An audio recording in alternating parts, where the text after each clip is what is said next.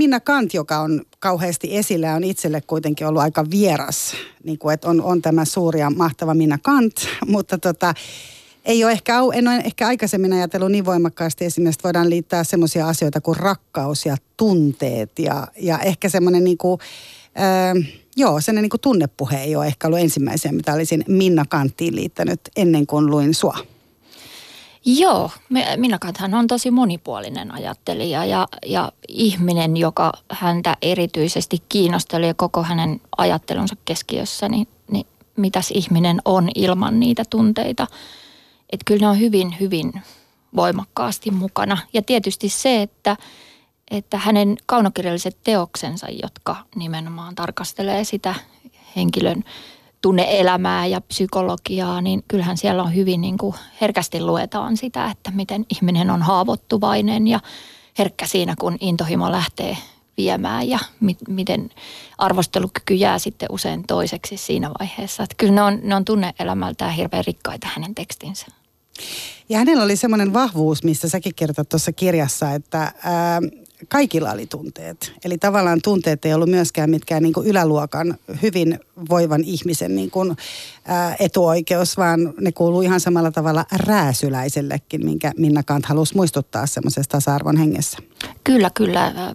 Tämähän ei ollut suinkaan niin kuin itsestäänselvyys siinä aikana, kun hän kirjoitti, vaan vaan ylemmät luokat sivistyneet halusivat nähdä kansan ihmisen jollain tavalla enemmänkin sellaisena omana haavekuvanaan tai ihanteidensa heijastumana ja, ja tunteet ja tällaiset nimenomaan negatiiviset tunteet tai, tai hermostolliset oirehdinnat, niin kuin hysteri, hysteerisuus, niin ne eivät kuuluneet siihen kansakuvaan heidän silmissään. Ja, ja sitten Minna Kant oli Suomessa yksi näitä ensimmäisiä, jotka demokratisoi tunteiden kuvausta ja ihmisen psykologian kuvausta ja, ja osoitti, että vähäosaisemmat ovat psykologialtaan pohjimmiltaan ihan samanlaisia kuin porvariston salongeissa riutuvat naiset esimerkiksi.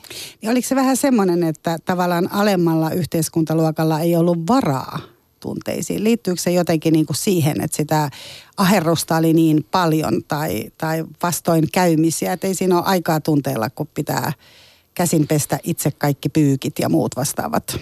No tietysti, tietysti osin sekin, että kyllähän, kyllähän Kantilla on sellaisia kuvauksia, joissa joissa nimenomaan tämä tällainen ää, kova, kova työ ja ahertaminen tuo sitten sen mielen rauhan, eikä, eikä fyysinen kipu joka siitä seuraa ole koskaan niin ankaraa ja kovaa kuin sitten sellainen henkinen. oikein niin kuin henkinen ahdistus tai hermostuneisuus.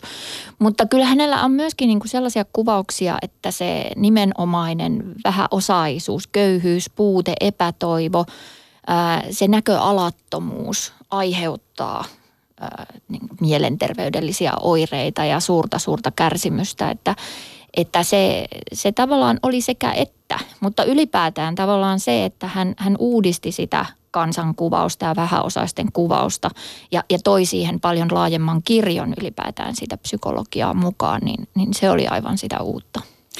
Tänä päivänä jos ajattelee tutkimuksia, minkä mukaan on todella niin kuin tutkittu sitä, että esimerkiksi köyhyys on yksi niistä asioista, jotka lisää tosi paljon mielenterveysongelmia ja ylipäätään kaikenlaisia terveysongelmia ja, ja menee usein sukupolvesta toiseen.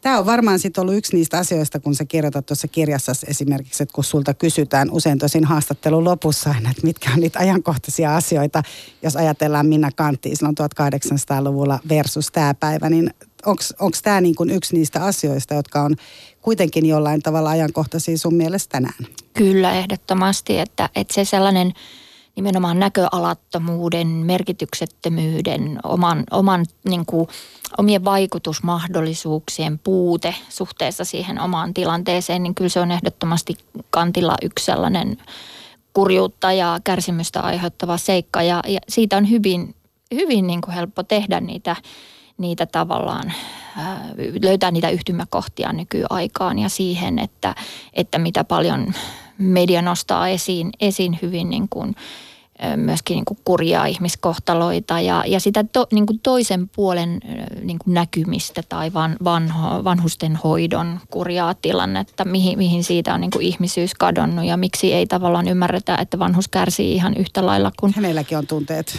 Niin, hänelläkin on jopa tunteet ja että ehkä se lattialla nukkuminen ei suinkaan ole niin, niin kuin ihmisarvoisen tuntoista kuitenkaan, että, että tavallaan jossain määrin tuntuu, että samalla lailla kuin kantin aikana, niin jonkunnäköistä peiliä pitäisi osoittaa niille, jotka ovat tällaisia päätöksiä tehneet, että, että tällaiset epäinhimillisen, epäinhimillinen kohtelu on, on jollain tavalla niin kuin hyväksyttävissä. Ja, ja si, siitähän puuttuu nimenomaan käsitys siitä, että kyllä se on ihminen se, joka siellä on, on tavallaan kohdeltavana ja, ja hoivattavana, hoidettavana ja että hänkin ansaitsisi sellaista lämpöä ja ymmärrystä ja ihan yksilöllisen tilanteen arviointia ja kuuntelua siitä, että mitä hän itse on mieltä siitä, että onko siellä lattialla mukava nukkua vai ei. Että, että kyllä, kyllä niin kuin tällaista ihan samankaltaista niin kuin, ää, näkyväksi tekemistä on tarpeen tehdä, tehdä nykyään kuin mitä silloin Kantin aikana. Ja Kanthan sai siinä mielessä – en tiedä, onko se ollut niin kuin toivonrikkaampi aika, koska Kanthan sai niillä kuvauksillaan ihan suoria muutoksia aikaiseksi. Ja, ja nythän ei vielä toistaiseksi tiedetä, että miten esimerkiksi tämä vanhusten hoito, hoito tulee niin kuin muuttumaan tai tuleeko muuttumaan, vaikka se on tehty näkyväksi. Että nyt odottelemme, että minkälaisia muutoksia. Teemmekö Minna kantit vai ei? Niin, niin että sa, sa, onko se mahdollista nykyään vai onko se vain sellainen jonkunlaista niin kuin pientä skandaalia, ja joka sitten laantuu ja tulee uusia skandaaleja ja unohtuu, että, että tässähän se nyt mitataan sitten. Tätä sun kirjaa lukiessa on myös tietysti se, että tämä kertoo paljon naisista ja naisen tunteista ja, ja Minna Kant oli vahvasti tasa-arvon edistäjä, mutta mutta mun täytyy sanoa lukijana, mistä mä pidin myös tosi paljon, että tämähän ei ole mitenkään sotaisekirja versus miehet. Eli tavallaan niin kuin puhutaan naisen ominaisuuksista ja puhutaan paljon sellaisista asioista, mitä kuten alussa jo sanoin, että on itse tullut mietittyä ja, ja tunnistaa niitä asioita. Mutta tämä ei ole mitenkään silleen, että vaikka siellä mainitaan patriarkaatti useampaan kertaan tai, tai just se, että että miten naisista edelleen puhutaan tai vähätellään tiettyjä asioita, mutta sulle ei selvästi itselläsi ainakaan ole ollut sellaista, että sä haluaisit myöskään vähätellä miestä, vaan että on kysymys on niin tasa-arvosta nimenomaan. Joo, ja, ja tämähän ei niin kuin, tässä ei tavallaan, mä en ajattele itse, kun mä kirjoitan miehestä ja naisesta, niin mä en ajattele, että me kategorisesti jakaudutaan luonnollisina henkilöinä näiden mukaisesti, vaan enemmän on, on ikään kuin kysymys sellaisista rakenteellisista – positioista. Ja tietysti se, että kun puhutaan miehestä ja naisesta niin ja käytetään, niin kuin mäkin olen paljon käyttänyt historiallisia lähteitä ja puhun siitä Kantin ajasta ja siitä, mitä Kant, Kant sillä ajatteli. Puhun Virginia Woolfista, jolla oli taas niin kuin se oma aikansa tausta. Niin nämä on sellaisia käsitteitä, joita tulee käyttää aika sensitiivisesti ja, ja ymmärtäen tavallaan sen, että että kysymys, kysymys ei ole sellaisesta sormella osoittamisesta tai syyttämisestä, vaan että ne ovat sellaisia käsitteitä, joiden kautta voi tehdä rakenteellisia asioita, asioita näkyväksi. Ja silloin, silloin siinä niin kuin, mä olen erittäin iloinen, jos se niin kuin lukijalle välittyy tavallaan, että kysymys ei ole siitä, että nyt niin kuin lisätään sitä kahtia jakoa ja vastakkainasettelua naisten ja miesten välillä, vaan että enemmänkin kysymys on nimenomaan niiden rakenteellisten asioiden – esiin tuomisessa ja, ja sellaisessa niin kuin tiedostamisen vastuullisuudessa, ää, ja, joka niin kuin on myös meille naisille hirveän tärkeää, että me tiedostetaan tavallaan, milloin me itse ollaan sellaisessa asemassa, että me voidaan tehdä, tehdä niitä valintoja. Mennäänkö me tavallaan ää, sen sellaisen niin kuin patriarkaattirakenteiden mukaisesti ja, ja toisinnetaan vai halutaanko me tietoisesti niin kuin tehdä toisin. Ja, ja nämä on sellaisia Musta tuntuu, että yhä enemmän nykyaikana, kun niin kuin sivistys ei enää rakennu niinkään siitä, että kuinka paljon meillä on tietoa, vaan että se rakentuu enemmän siitä, että me tiedetään, mistä me hankitaan sitä tietoa. Ja sitten korostuu se, että me tiedostetaan ne valtarakenteet ja, ja se, mitä, niin kuin, mitä, mitä käsitteet tekee, mitä, mitä milläkin tiedolla tehdään ja mistä tieto on peräisin, minkälaiset kertomusrakenteet ylipäätään muokkaa koko meidän niin kuin käsitystä todellisuudesta ja elämisestä ja miehistä ja naisista, niin, niin, niin meidän niin kuin, tavallaan se sivistyksellinen vastuu on yhä enemmän ja enemmän siinä, että me tiedostetaan näitä asioita ja, ja pyritään tavallaan – Musta on, musta on ihana, ihana ajatus, mikä nykyisessä jotenkin feministisessä keskustelussa ja ylipäätään niin kuin valtarakenteita purkavassa keskustelussa on se, että on ihan ok tehdä virheitä ja mokata välillä ja, ja puhua, puhua välillä niin kuin ikään kuin väärin. Että sit pitää vaan pyytää anteeksi ja, ja todeta, niin kuin myöntää se itselleen ja ponnistella niin kuin tiedostaakseen vielä enemmän. Että nämä on, nämä on niin tärkeitä asioita, että se on tärkeämpää kuin kuin se, että pitäisi itsepintaisesti vaan kiinni omista käsityksistään eikä koskaan haastaisi niitä. Niin, niitä omia käsityksiään, että ei tarvitse niin. välttämättä olla aina ihan oikeassa sen oman asiansa kanssa. Ei, Joka ei. on semmoinen aikamoinen keskustelijana. Keskustelun sanotaan turruttaja. Että Minna Kanthan oli tosiaan vahva keskustelun ylläpitäjä nimenomaan. Ja sehän ei synny, jos siellä toinen on vaan oikeassa tai väärässä. Niin, kyllä, kyllä se oli siis nimenomaan se Kantin henki, että hän luki todella paljon. Äh, hän niin kuin huuhtoi itseään hyvin monenlaisella kirjallisuudella, sekä kaunokirjallisuudella, tietokirjallisuudella, tutkimuksella. Ja, ja eikä hän niin kuin, se, mitä hän sieltä omaksui ja mihin hän niin kuin innostui, niin hän sulatteli sitä sitten niin kuin osin, osin niin kuin omaksi – omaksi ajattelumaailmakseen. Ja sitten keskusteli hyvin monenlaisten ihmisten kanssa, hyvin, hyvin monien niin kuin täydellisesti häntä, niin kuin, hänen niin kuin vastakkaisten ajattelijoiden kanssa. Hänellä oli hyvä keskusteluyhteys.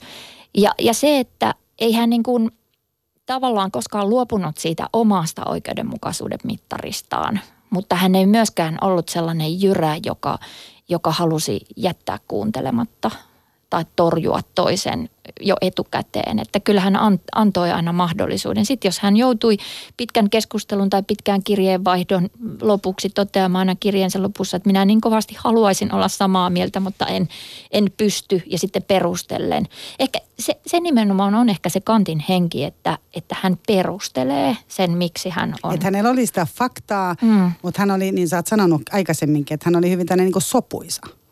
Kyllä hän, hän, oli... Haluu, niin kuin, et, hän halusi, vaikka hän halusi muuttaa asioita, mutta hän halusi tehdä sitä sovussa. Seuraelämässä hän oli, oli tavallaan silloin, kun hän oli samassa tilassa, niin hän oli hyvin, hyvin niin kuin sopuisa ihmisten kanssa ja halusi, halusi käydä sitä keskustelua ilman riitaa.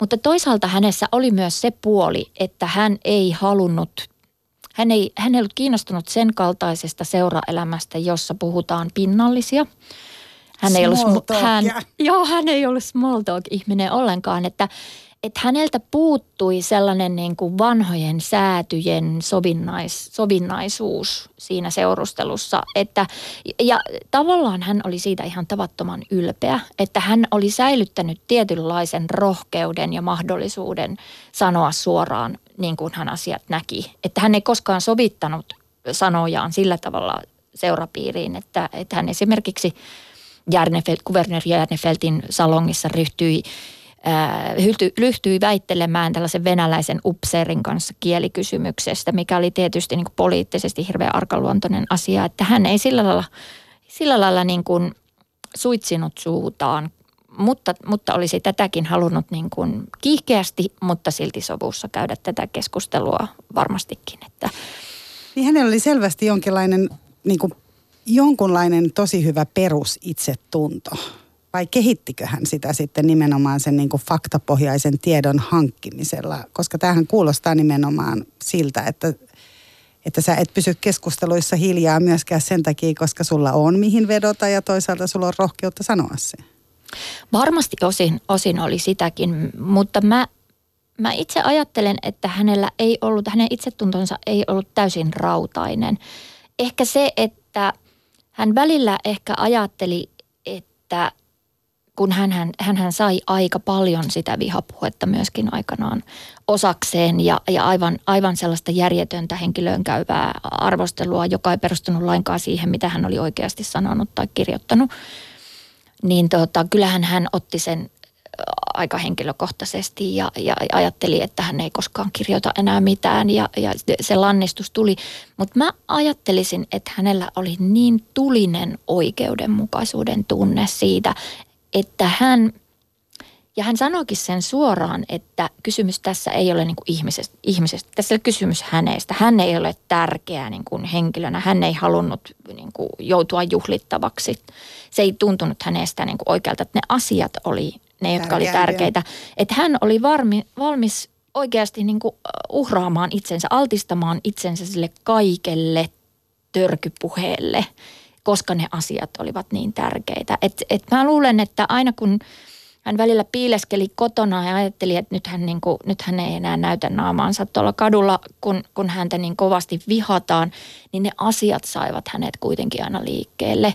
Ja, ja se, on, se on jotain niin suurta rohkeutta, jota tänäkin aikana tarvitaan, että, että sen sijaan, että ää, sen arvostelun tai viharyöpyn tai mitä kaikkea sitä törkyä nyt tuleekaan etenkin somessa vastaan, että, että jos sen pelossa jätämme sanomatta, mitä mieltä me asioista olemme ja mikä on meidän mielestämme oikeudenmukaista, niin, niin silloin me tavallaan kyllä petämme sen Minnakantin hengen, että, että silloin – ja, ja myöskin niin kuin teemme itsellemme ja omalle ajallemme ja lapsillemme suuren karhun, karhun palveluksen, koska sillä tavoin asiat eivät vaan yksinkertaisesti muutu parempaan päin.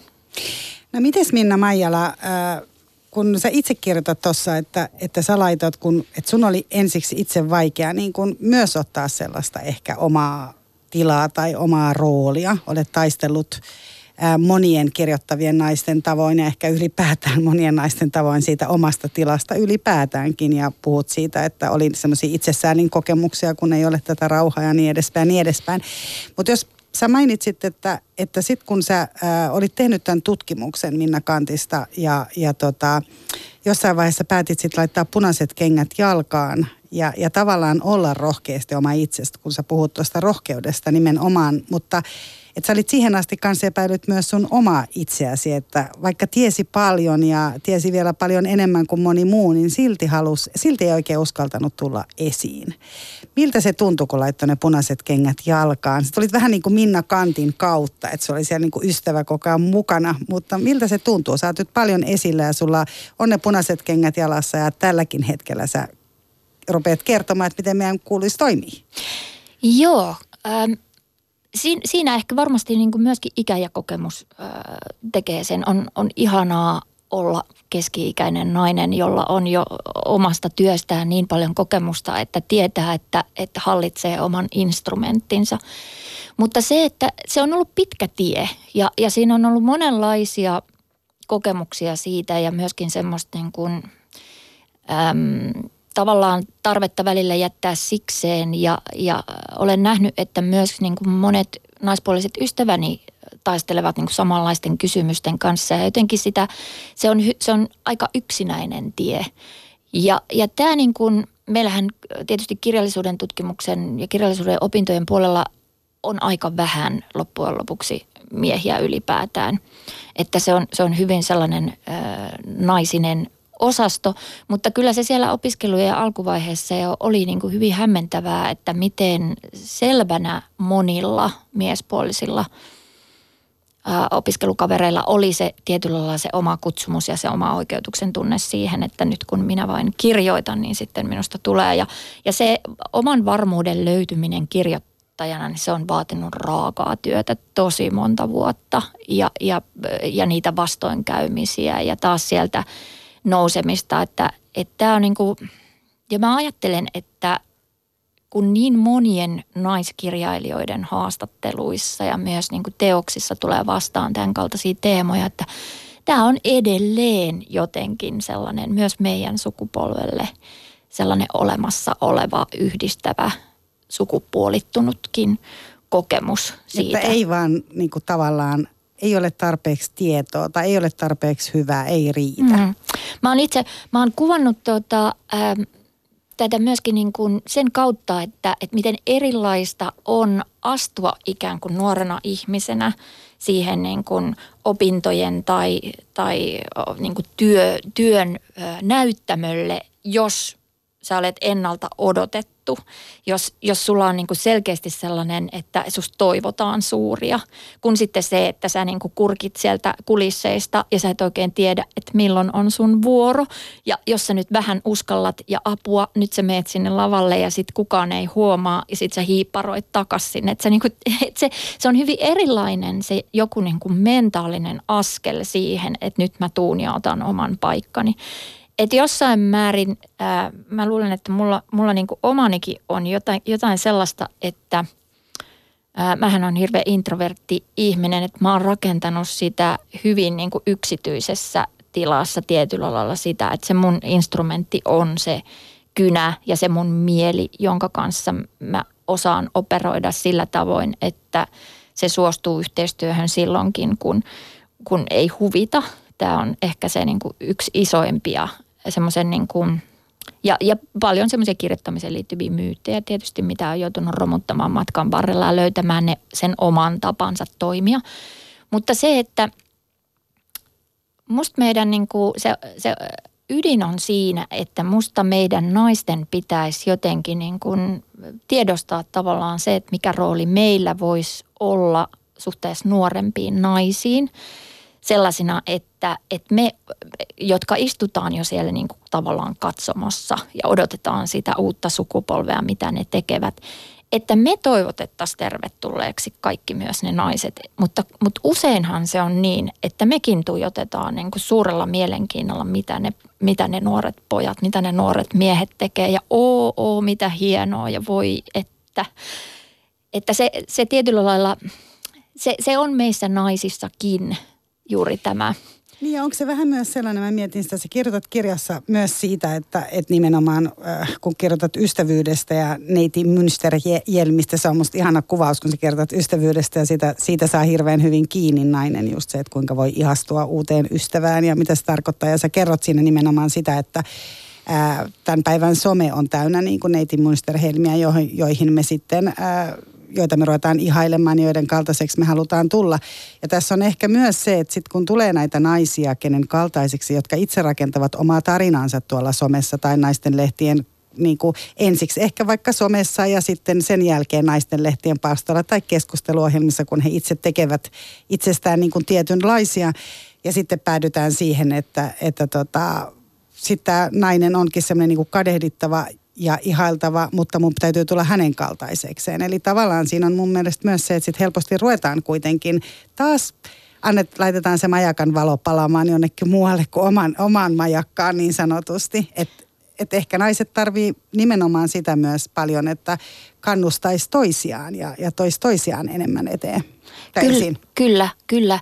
Ja, ja se, että äh, meillähän on paljon siis kulttuurianalyysissä puhuttu miehen katseesta ja siitä, miten se esineellistää naista, mutta, mutta musta ihan tavat ehdottoman kiinnostava aihe on naisen katse. Miten nainen katsoo toista naista, kaikki ne jännitteet, kaikki se epävarmuus, se kateus, se ihailu, se kaikki ja siihen kietoutuneena sitten ystävyys ja aivan sellainen niin kuin rakastumisen niin, kaltainen se palo. Ihan, ja sehän on ihan Joo, sama ja siinä käydään on. sama kaari myös, että kahden on. vuoden päästä voi ajatella, että sitten katsotaan, riittääkö tämä ystävyys niin kuin todelliseksi ystävyydeksi, ihan kyllä, niin kuin parisuhteessakin. Kyllä. Ja, ja, tää on niinku, ja tässä, tässä on paljon sellaista, että ymmärtämällä paremmin ikään kuin sitä ja, ja miten, niin kuin, miten tavallaan niin kuin itse lähinnä haastanut nimenomaan itseeni, että, että tällaisena niin kuin keski-ikäisenä tai keski-ikäistyvänä ää, naisena, joka ää, alkaa jo niin kuin tavallaan nähdä niitä seuraajia. Että mähän on vähän aikaa jo odottanut kyllä näitä kanttutkimuksen seuraajia, joita ei ole vielä tullut,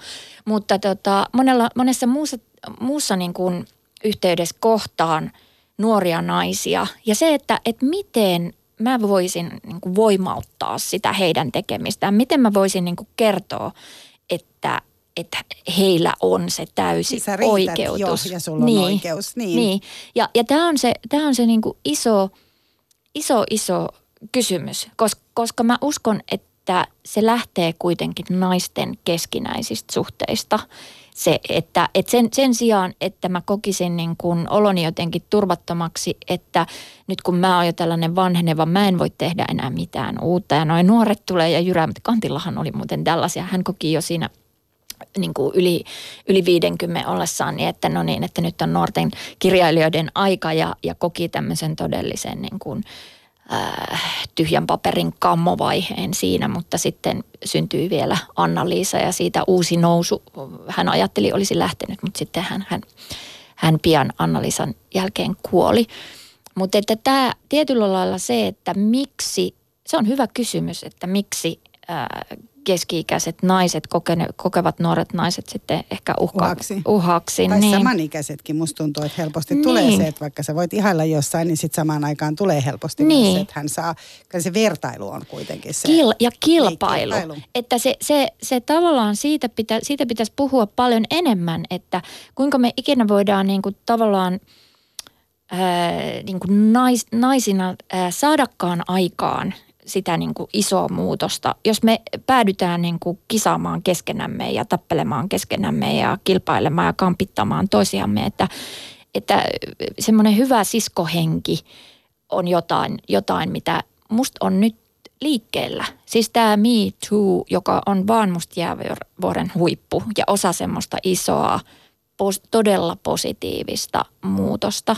Että koko tämä niin kuin, mä uskon, että naiset ymmärtää koko ajan paremmin, että millä tavoin ja miten he pääsevät mukaan tähän kulttuuriseen kertomukseen. Ja alkavat niin kuin suurempana rintamana vaatia sitä, että nyt historiaa ei enää saa kirjoittaa pelkästään miehistä. Että tämä on niin kuin mahdotonta 2000-luvulla, 2020-luvulla, että meillä tulee historiateoksia, joissa on pelkästään miehiä. Mä, mä luulen, että, että me ollaan kohta siinä tilanteessa, että se, se on vaan, se on vaan niin kuin järkyttävän vanhanaikaista. Mä uskon tähän. Niin ja semmoinen muutos on selvästi tapahtumassa erilaisessa myös kulttuurin saralla, missä on tota, kaivettu myös naisia, naissäveltäjiä ja, ja muita esiin. Tota, Sitten on tämä rakkaus. Tässä, oli, tässä oli kaksi semmoista, niin kun, ää, jos puhutaan vielä tästä niin kuin, minkälainen nainen on ja miten hän vertaa ja helposti myös vähättelee. Ja sä mainitsit tuossa kirjassa esimerkiksi sen, että, että läheisriippuvuus, jota it, josta sua on niin kuin syytetty, johon sut on diagnosoitu ja jota et ole itse kokenut olevas, on ollut hirveän helpottavaa, kun sä, sä oot ymmärtänyt sen, että, että sä kaipaat rakkautta ja tarvit läheisyyttä ja, ja takertuvaisuutta. Sekin on pidetty semmoinen, niin kuin se on ollut naisille helposti semmoinen vähän negatiivinen asia, että mies tuolla nyt menee vähän silleen kuin, niin kuin kantin aikanakin, kun oliko se nuorsuomalaiset, jotka halus vapaata seksielämää, jotta oliko se siittiöiden kannalta hyvä vai, vai mihin se oli suositettu? Se oli koko, kokonaisterveyden kannalta. Katsottiin, että pitää, pitää olla tällaista sitä kutsuttiin siitin eloksi. Ah, okei. Okay. mutta, tota, mutta tavallaan se, että kuitenkin sä mainitset sitoutumiskammoiset miehet, ja tälläkään ei tarkoita, että varmasti on paljon miehiä, jotka haluavat tehdä sen asian eteen vaikka jotain, ja on myös paljon sitoutumiskammoisia naisia, mutta lähtökohtaisesti kuitenkin naista pidetään sellaisena takertuvaisena helposti, ja sä et sitä halua niin kuin ottaa vastaan. Joo, se on ollut tota, siis pit, pitkään niin kuin omassa, omassa suhdehistoriassa niin kuin törmännyt tällaiseen. Se on, se on aina ollut musta jotenkin sellainen, että se ei niin kuin istu.